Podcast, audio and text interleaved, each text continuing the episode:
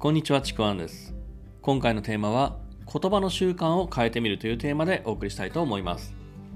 今日も聞いていただいてありがとうございます。で、今回のですね、えーテーマなんですけども、えー言葉、言葉です。で自分自身が発した言葉、まあ、あと考えてる思考の言葉も一緒なんですけども、まあ、そういうふうに自分自身の言葉っていうのは、結構ですね、自分が思っている以上にかなり大切なもので、で普段使っている言葉で特にですね意識してなくてなんか無意識に使っちゃっている言葉、まあ、使っている言葉使っちゃっている言葉それがあの今の現実の自分を表していたりとかこれからの未来も実は今使っている言葉で作られていくっていうことをちょっとあの意識してほしいんですね。で現実を思うようにコントロールできている人っていうのはこの言葉を無意識にですね上手に使いこなしてるんですよね。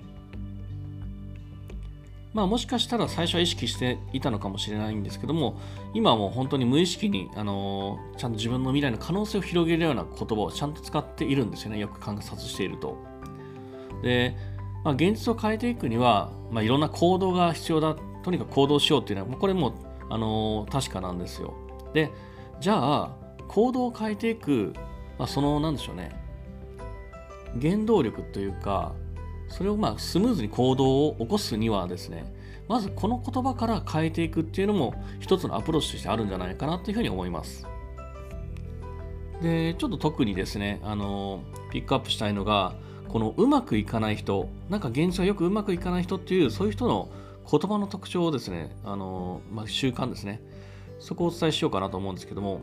現実がうまくいってないことが多い人には本当に使っている言葉に分かりやすい特徴があるんですよね。それがなんか習慣化してるっていう感じです。で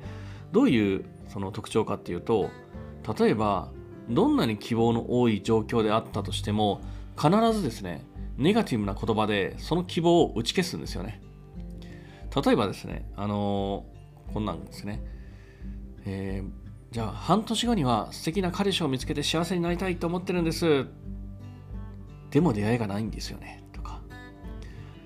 えー他にはですね、たくさん稼いで自由になると思います。頑張ります。でも自分なんか稼げるのかな？みたいな感じですね。あのこんな風に、あのー無意識に最初のこう希望の言葉を打ち消すんですよね。これをですね、無意識に使っている間って、もうそれを叶えるなんて、もうほぼ無理と思った方がいいとは思います。なんだろう、謙虚でもないんですよね。ただの卑下、自虐なんですよね。こんな、あの、ただの不幸自慢とか自虐って、もう自分自身のエネルギーを下げるだけで、じゃあそこから、そのね、現実を突破して、新しく変えようなんて、叶えようなんて、そんなエネルギーなんてもう生まれてこないんですよね。で、人の頭、脳っていうのは、例えば自分の問いかけに対して、無意識にその答えを探すようにできているんですよね。例えば、まあ、自分自身もそうだし他人の誰かからの問いかけに対してもその答えを探そうとするんですよ。例えばですね、まさあのー半年後に彼女を見つけて幸せになるっていう自分の言葉に対して、まあ、その言葉だとしたら脳はどうするかっていうとじゃあ半年後に彼女を見つけて幸せになればどうすればいいのかなとか、まあ、そういうふうにですね解決型の思考になるんですよね。ただあのその後にでも出会いがないんだよねっていうようなそんな風にね否定を入れるとじゃああの人の脳ってどういう風にあの思考するかっていうとどうすれば彼女できるという思考から出会いがない証拠を探すっていうスイッチに切り替わるんですよね。あー自分の経験の中からあだからあの俺にはこんな出会いがないんだとかだからモテないんだとか出会いがないとか彼女ができないっていうその証拠を探してあのそして、まあ、その証拠が見つかって納得してそして落ち込んでいくっていう。で結果ですねやっぱり自分には彼女ができないな、まあ、作るなってやっぱ自分には難しいなっていう、まあ、そういう思考へですね行き着いたりするんですよね。で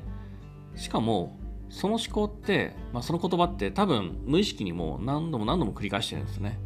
そうすると頭の中そういう思考を繰り返してると一緒なんですよ。頭で考えてるよりも無意識でどんどんどんどん脳って動いてるんですよね。でそうするとだんだんと自分の行動パターンも彼女ができない選択そっちの方に無意識に向かってしまうんですよね。まあ、この辺の話はね、また別の音声でも語っているので、そちらも聞いていただければなというふうに思います。こんな風にこう無意識の言葉でもうどんどんどんどん負のループにねはまっていっちゃうんですよねどんどんどんどんはまっていって抜け出せなくなっちゃうでじゃあそのきっかけって何なんだろうというと本当にこの自分の無意識に発した無意識に考えたその言葉一つなんですよね。そこからそこを起点に始まっているということがあります、まあ、ただですねこれ逆に考えればじゃあ言葉の習慣を変えるだけで可能性は全然変わるっていうことでもあるんですよね。でそのですねこういった脳の仕組みを利用して現実を変えていこうっていう手法があのよくあるアファメーションという呼ばれるこの手法でもあるんですね、まあ、ネガティブな言葉じゃなくてポジティブな言葉に自分を変えてどんどんどんどん現実を変えていこうあの可能性をどんどん高めていこうっていうのがこれはもう一つの自分の、まあ、人のですね脳の仕組みを使った